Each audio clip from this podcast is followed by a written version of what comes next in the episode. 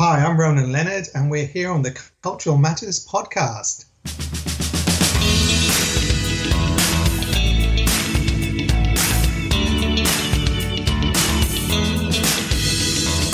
Build your cultural competence. Listen to interesting stories. Learn about the cultural fails and how to avoid them. Get the global perspective here at Culture Matters on International Business. Your host, Chris Smith, has a plan. A plan for people who are looking for a solution. He makes you understand cultural diversity better by interviewing real people with real experiences. Every episode, he interviews a prominent guest who will tell you his or her story and share international experiences, making you more cultural competent. And now, here's your host, Chris Smith. Hi, good morning, good afternoon, or good evening. My name is Chris Smith, and you're listening to the Culture Matters podcast. We are on episode 119. if you have not subscribed to this uh, podcast, I think it's a great time to do that right now. Go to iTunes, subscribe, or Spotify, or and subscribe, or go to Stitcher and subscribe. Anywhere you can get the podcast as well. The Culture Matters podcast this week with Ronan Leonard. Ronan helps self employed professionals who don't earn enough revenue from their vast expertise to identify and package up the most valuable part of their expertise and create a whole new revenue stream. But we don't only talk about that, we basically cover four interesting topics. First of all, we talk about how to adapt, in terms of language at least, from the UK to Australia. Then we talk about a decade long living on cruise ships there's a very interesting anecdote uh, going on there as well. Then life in India, in Goa, and then how you could benefit from being part of a mastermind. All this from Ronan, Ronan Leonard. Let's get right to the interview. It's time for this week's guest at Culture Matters. Hey, Ronan, good morning, or good afternoon, or maybe even good evening. How are you? I'm well, thank you, Chris. Thanks for having me on the show. Okay, my, my pleasure. I think, and this is for the audience to, to know and to warn them a little bit, I think we have a bit of a delay when it comes to um, me saying something and you getting what I said, and vice versa as well. So if there's it's if if it seems like the conversation is slow, that's only because the connection seems to be lagging a little bit. Um, that's correct, Leonard. Uh, you can hear me, right? I can, Chris. Yeah, we can obviously only talk as fast as the internet will let us. yeah, that's true. Okay, so given the fact that we have a bit of a delay, can you tell us a little bit about uh, and introduce yourself a little bit because you seem to be far away. Tell us a little bit about yourself. Where do you come from? Where are you right now? And what would you consider your so-called cultural frame of reference? Oh, Chris, my name is Ronan Leonard, as you said in the intro. I'm originally from the UK and and, and I feel like I'm a bit of a, a, mongrel. So I'm half Welsh, half Irish, born in England. Okay. So if, if people don't know know the Brits, they're quite territorial. So very very mixed up. And for for a big chunk of my, my first 20 years, I, I, lived in several different places. So my parents moved constantly, and, and then at very early 20s, uh, got this travel bug. Left and bought around the world tickets and traveled the world worked on cruise ships for nearly a decade. I lived in India, so I'm I'm a pretty well travelled person. Mm-hmm. Predominantly where there's been a port. So if there's a port and a ship can go there, I've I've been there. So that's that's a very short snapshot of of my travel and my my experience of, of moving around the world. And and where are you now, uh, uh, Ronan? And now I'm based in Melbourne, Australia, which is the sporting capital of Australia. Okay. so you you you wrote in your intro, and the audience doesn't know that you moved. Well, you're you say you're like a mix up of being Welsh and Irish, um, getting or having a British passport. You wrote in the email that email conversation that we had prior to this recording that you you had to adapt to Australian culture or to Australian life or lifestyle, maybe. Um, even though you you both share the same language, English. Where did that come from, or what did you have to do? Well, you think it's going to be quite straightforward to move to a country that exactly. speak, speaks English. Yeah. But if you've ever traveled to the US or even even within the UK, you can go 30 miles down the road and there's a different dialect uh-huh. and there's different euphemisms and phrases. So some of those just take some getting used to. Sometimes you say the wrong thing, which means something completely different in, in English in another country. That's just the way they take it. So it's it's an adaptive adapting phase And, and even now, there's certain Australian phrases yeah. that my wife would say or parents would say that I'd never heard before, and I've been here nearly 18 years now. So you are, even though it's it's it's a low barrier, it's not like I'm trying to learn a, a new a new um, completely new language, but I am still trying to learn the cultural nuances in, in, in an English speaking language. Can you give us some examples of, of something that, that you either recently heard or something that sticks out when it comes to language? Oh, they say, well, here in Australia, they having sex is a root, which in in Europe, a root is is you know a tree or a branch that's that's that's in something. So you can you can slip up with that. Right. Uh, there's a couple of very you know really small, almost innocuous sayings that that that that people use and certain generations use. And as language changes, maybe not the people in their twenties are using it. You've only got to look at social media to see how that's mm-hmm. changed. But you're always being tripped up and said, "Oh, I haven't heard that before. What exactly does that mean?" Right. You might have a guess at it, but you're not really sure. Right. Yeah, yeah, yeah. Oh, that's interesting because we have this. I mean, be, me being Dutch myself and living in Belgium, uh, sharing the same language. Well, officially, I'm doing air quotes. Officially, the same, grammatically the same language, but indeed, I can I can compose sentences in the the local dialect if you want that a Dutchman would just never understand. Um, and it's, it's also, I think there's a good difference between, say, uh, your British English and the English spoken in South Africa. Because, I mean, one of the things that stuck, sticks out for me is the, the South African English word for traffic light, which they call a robot um, which I think stems for from from the old days when maybe this thing was seen as like like this magnificent piece of technology that would jump from red to yellow to to green or the other way around. I think that stems just from old origins. Is that is that something you can place in in the language differences there as well? Yeah, there are definitely euphemisms that you just sort of jar with you. It doesn't matter how old you are, you're just not used to them, and it's just not part of your, your lexicon, your language. I even worked with I worked with this Danish guy on, on, on cruise ships, mm-hmm.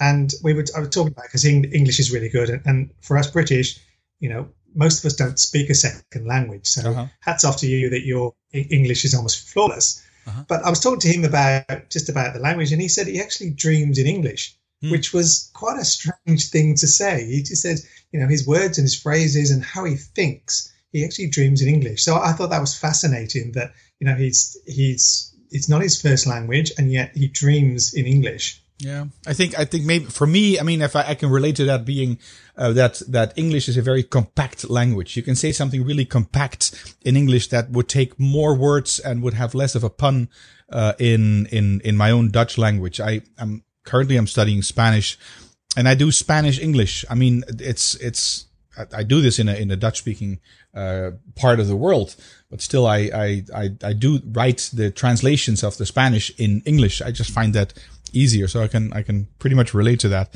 Um, uh, but enough about me. It's about you, to be honest. This, what interests me is is the cruise ship time that you, that you spend there. You said any, any part in the world that has a port, you've been there with the cruise ship. You've done that for decades. How do you, how do you end up there? And what is life like on a cruise ship? Is it like, I mean, it's the obvious thing, love boat. Okay. So is it, is it, is it, is it like that or is it not like that? Well, not when it sinks off the wild coast of South Africa, which is what happened to me. But okay. how I got into it was uh, purely nepotism. My my mother's school friend emigrated to Greece, and mm-hmm. she could touch type. This is back in I think the seventies or very early 80s mm-hmm. which was almost unheard of. So she immediately got promoted in this cruise line to, to work with the CEO. So she was very sort of high up, and, and I I was looking to start I started my travel uh, nomad lifestyle and uh, asked her for a job and, and got a job working on the cruise ships.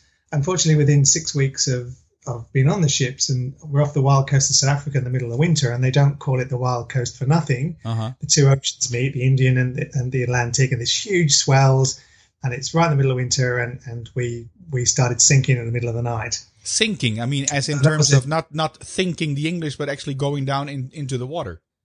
Yes, yeah, we started taking on water. All the lights went out, and Goodness it was it was a surreal experience for being sort of pretty young. I was 23 at the time. Mm-hmm.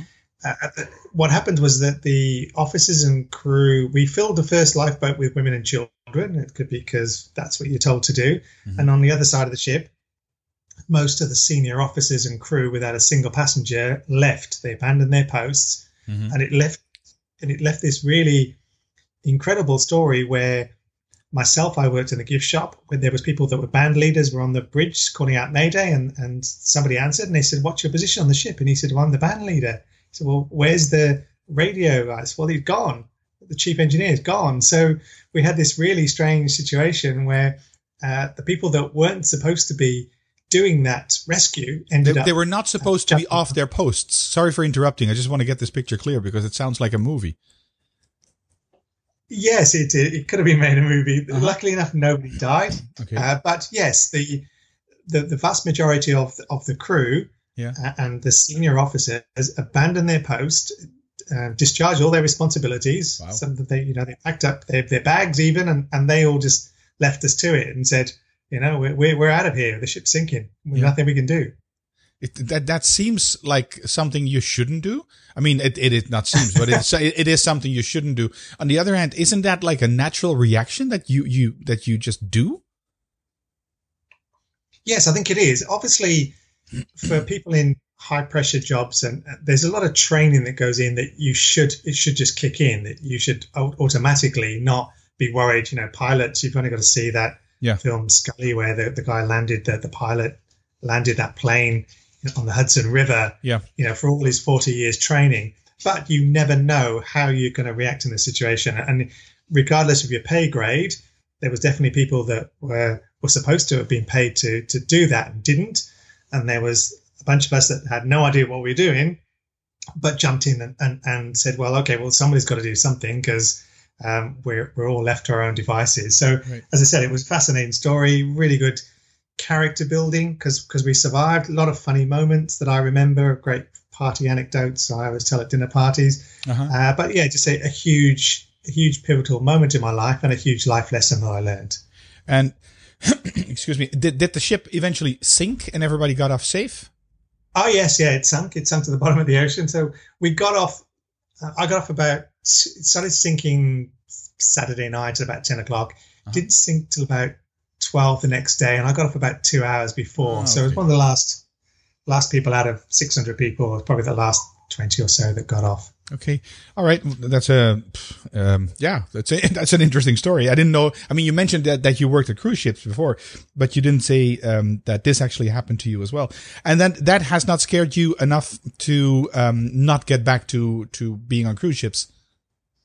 No, I did another nine years after that, so it's uh, it didn't put me off. As I said, I I took a key lesson from there, but also I suppose you know in your early twenties you think you're bulletproof, and it's already right. happened once. But the chance of it happening again, let's um, yeah, let's continue true. to do this and have some fun and see the world. That's true. That's that same silly, silly joke. Like, what are the chances that you know the two people are carrying a bomb on, on board an aircraft? Uh, well, very low. Well, you should be the second person then, because then you're actually uh, eliminating the chances of people getting having a bomb on board. Anyway, um, so this this is the Culture Matters podcast, and we're talking about culture um, uh, as well. So, what I'm interested in this story, I didn't know, so I'm I'm glad you shared that with us. Uh, being on a cruise ship, uh, there, what what kind of uh, people? I mean, in terms of nationality, are usually on board there? Oh, you're talking upwards of sometimes 60 or 70 different countries. It's a huge melting pot of uh-huh. diversity. Um, so everything from a lot of Filipinos in the tend to be in the sort of crew area. Yeah. Uh, but you know, just about any nationality, you name it, they they work on ships. And and um, from yeah, go ahead. Uh, from developing countries through to, to, to US, all of Europe, everything you you meet a huge melting pot of of very interesting people. Right. So so that's the working side. How about the passenger side? Uh, what it used to be predominantly American, that okay. used to be the market, but uh-huh. it has opened up now. Uh, but it really depends on, on the itinerary. As I said, I, I traveled the world, so I went everywhere from Alaska, went through the Suez Canal, Panama Canal, went to the top of Norway, a place called Spitsbergen, mm-hmm. 24 hour daylight, uh, Mediterranean, Caribbean. But places like the Caribbean and Alaska and Hawaii tend to be predominantly American. But mm-hmm. if you're in Europe, um, or even Asia, you'll get more of more of local people just because the flights are cheaper and it's and it's more local. But yeah, every nationality you can think of cruise as well as as well as work on the ships. Right. Is, is, is that like a, when you look at the, so the, okay, so it has opened up, but it, it tends to be more Western, uh, oriented in terms of passenger side. If you look at the working side, the people that actually operate, man the ship and then do every, everything that has to be done, is, does that melt together like being one, like, like one culture? Because I mean, that ship is like, like a floating island in a way. Or it does, do these different cultures, uh, are, do they stay distinct in terms of, uh, the, the, the, the management in terms of captain and steering and navigation will be Western oriented. Uh, and then you go a grade down. I mean, uh, does that, is that like, like a stratified society or how does that look like? It's a good question. It used to be certainly uh-huh. the, the, sh- the, ship that sunk, they were, they were um, all Greek. Uh-huh. So there was definitely that hierarchy that all, all the officers and most of the crew were Greek. But then I've other worked on the ships where the officers tend to be more Western educated, and then the the less skilled jobs would tend to be from developing countries. But again, that that is changing as as we sort of open up this this global economy, right? Finding yeah. its positions available for for everybody, and yeah. They they don't they don't discriminate probably they did 20 30 years ago based on your nationality. Okay i'm, I'm um, thinking so, of, yeah, I, am thinking about the, how how i'm again air quotes how life is in in the middle east like a place like dubai for instance. You see still see that same stratification. Companies are owned by the emiratis. It's managed by westerns. Then the the the one management layer below that would be indian and the workers would be filipinos is that something? I mean, that is something that you could see there, or uh, in the past at least, more so than now.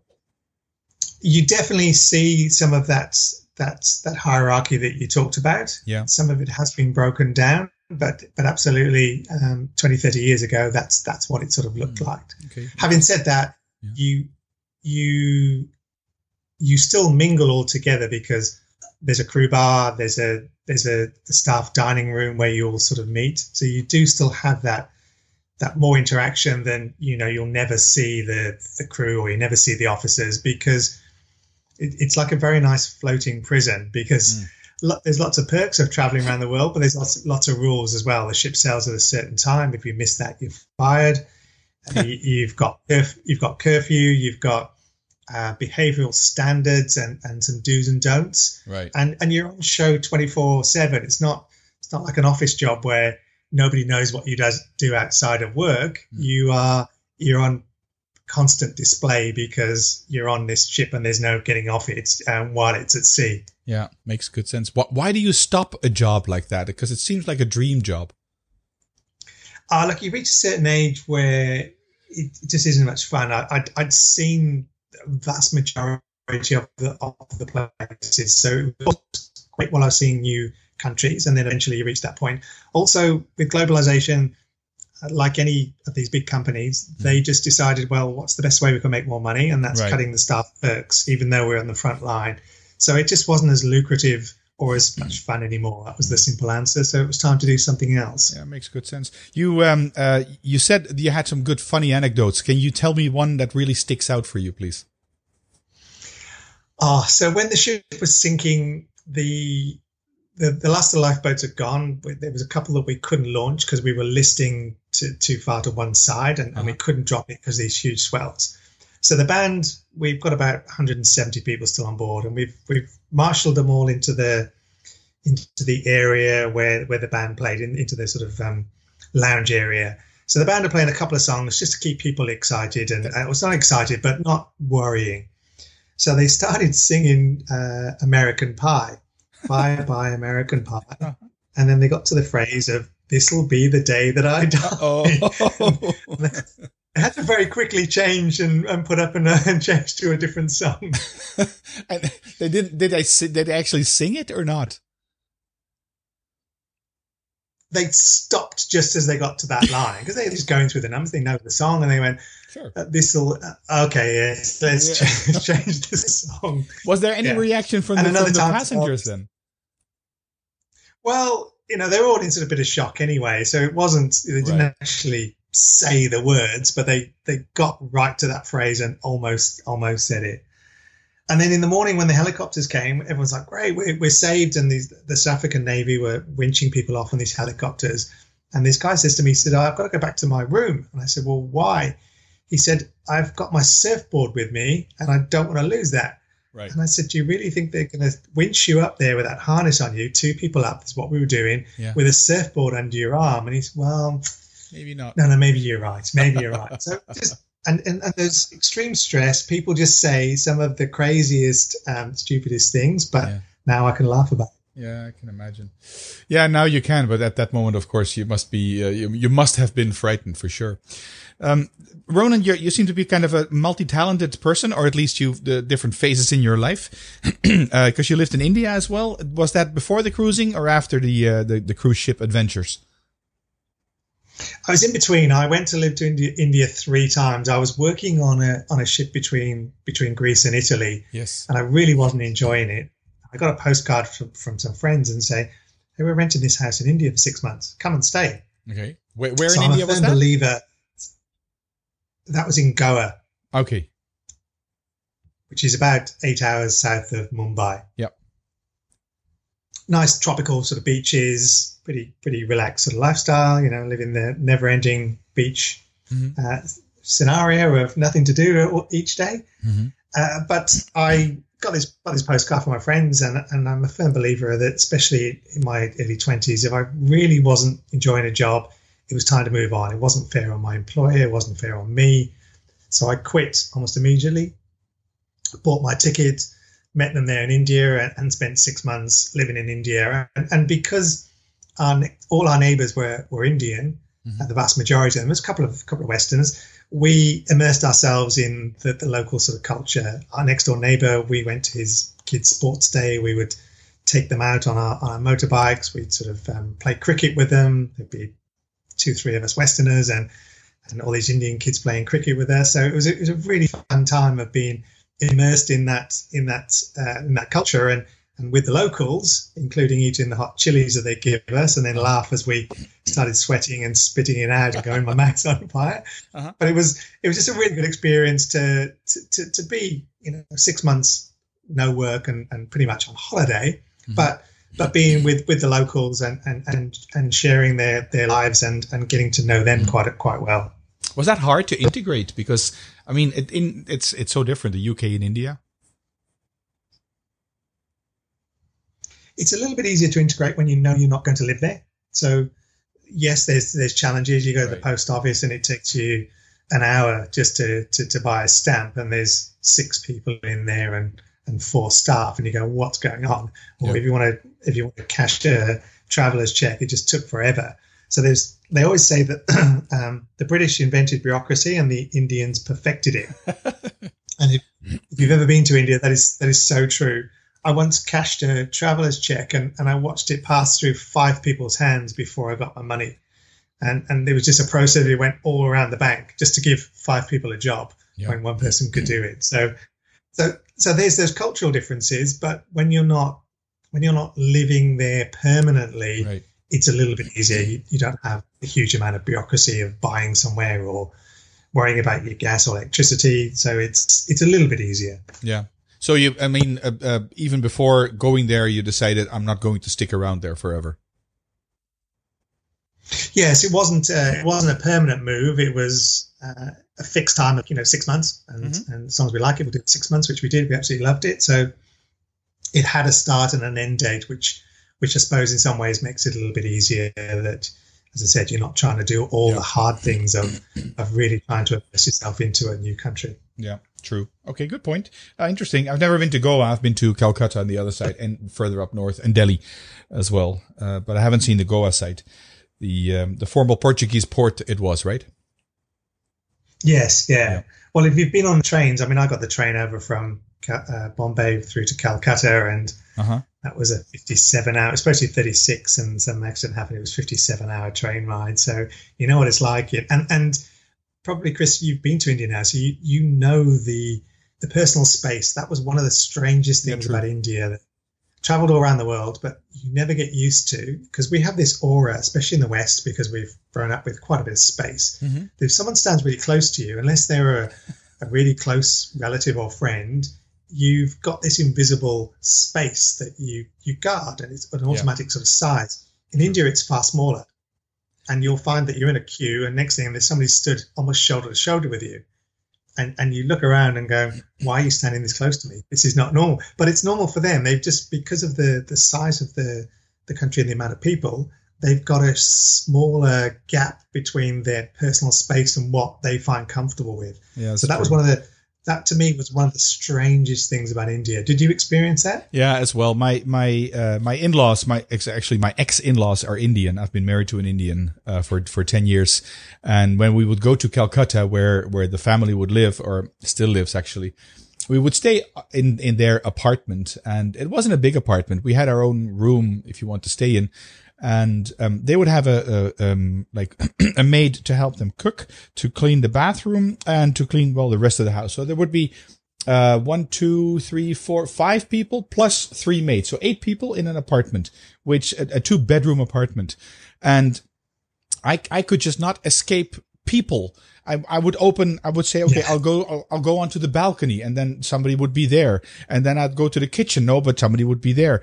And my, I can still remember my, my uh, father-in-law was very surprised that I told him I'm going up on the roof of this building because I want to be alone. And he just did not like, why do you want to be alone? I mean, you're here. So I wasn't trying to be rude, but indeed I can very much relate to what you said in terms of I, I want a bit of privacy is a, but I just, whew, I want a bit of space. I mean, the, the, word space is a good word actually to, uh, to summarize this. So yes, I can relate to this. Yes, it's a, it's an interesting phenomenon and you can talk about it and describe it, but until it actually happens to you and it's not, they're not, they're not touching you, although no. some, some do. It's, it's just that, that invisible space that you are used to. And, and when people, step into it, we're just not comfortable because we just don't don't know them. So yeah, yeah I, I always found that that was probably one of my key sort of takeaways from India. Yeah, that's interesting. Okay, well, I've already mentioned that you were multi-talented, or at least faced in life, in um, because you also mentioned that you do something with masterminding. It's a total different subject, and we're going from from cruise ships to from Australia to cruise ships to India uh, onto masterminding. Um, explain, if you can, a little bit what what a mastermind or masterminding is in a few words, and what do you do with that? Sure. Well, the, the mastermind concept mm-hmm. is coined by a guy called Napoleon Hill from his book from the 30s called Think and Grow Rich. Uh-huh. And he worked with Dale Carnegie and uh, sorry, uh, and and all of those really huge um, titans from from the time the, the huge sort of steel barons, J.D. Rockefellers in oil, mm-hmm. um, J.P. Morgan, all of those people, and they came together to form this. I suppose it's called a mastermind, but it's it's like a conglomerate where they all sort of helped each other out in business. Yeah, uh, and that's the that's the idea. But in the simplest terms, if you've ever been to a gallery and seen Renoir or Degas or Monet, uh-huh. that whole idea of the Impressionist movement happened because they all worked together. They used to meet up in this cafe in Paris almost nightly, and they would discuss um, where the art movement was going, what they believed in, and they would share canvas, they would share paint, they would share ideas. And together, they actually created the Impressionist movement. They created a whole new art revolution. So it didn't happen. It wasn't just one of them saying, this is the di- direction of art. Uh-huh. They, they collaborated together. So that's probably the best example mm. of, a, of a true mastermind. And it really is just this idea of people coming together and one plus one equals three. If you've got six business owners in a room and in a room either physically or online, and they've got a decade's worth of experience, you've got 60 years worth of experience in True. there. So if you're asking a question, you've got a problem, you've got multiple viewpoints, you've got people that probably seen that issue before and can give you some some really good guidance and feedback and support that you will never get just from reading a blog post or mm. or looking at um, a video online. So it's this idea of coming together and, and creating that uh, that that small sort of group that that the people support and help each other.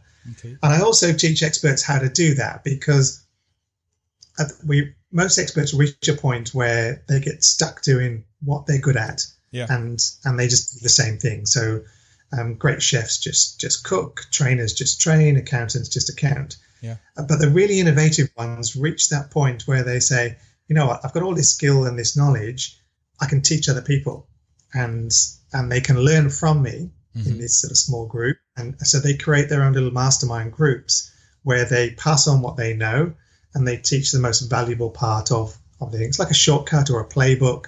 People that say, okay, great. Um, you might be, for example, there's a fairly new concept called a virtual CFO.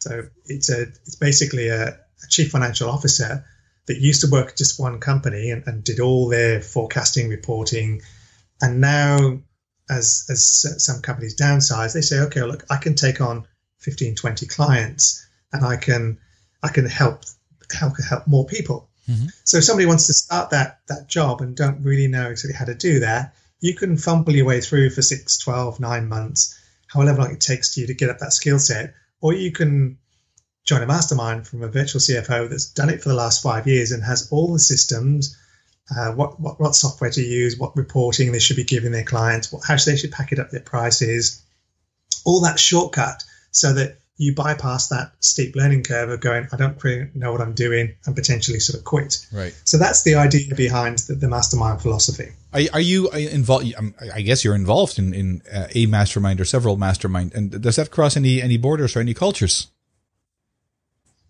Oh yes, everywhere. It's um, this is a, a, global phenomenon. As more and more people move towards the uh, internet age of of information and and, and teaching people, uh-huh. then then yes, it's it's it, it's global, and you'll pick up certain nuances. Maybe the, there'll be a HR um, mastermind somewhere where people in in Holland or people in the US are, are doing things culturally slightly different and when they come together, they end up with the best outcome of two of those countries or three countries. It doesn't really matter. It's a little bit like the the the, the Kaizen um, method or the Japanese just in time back in the 70s. Right. A great idea can come from any country and any culture, and it can be adopted far more easily and far quicker mm-hmm. in in the age that we live in now, where we are far more connected and able to quickly implement those new ideas and new methods and a new way of, of, of teaching something.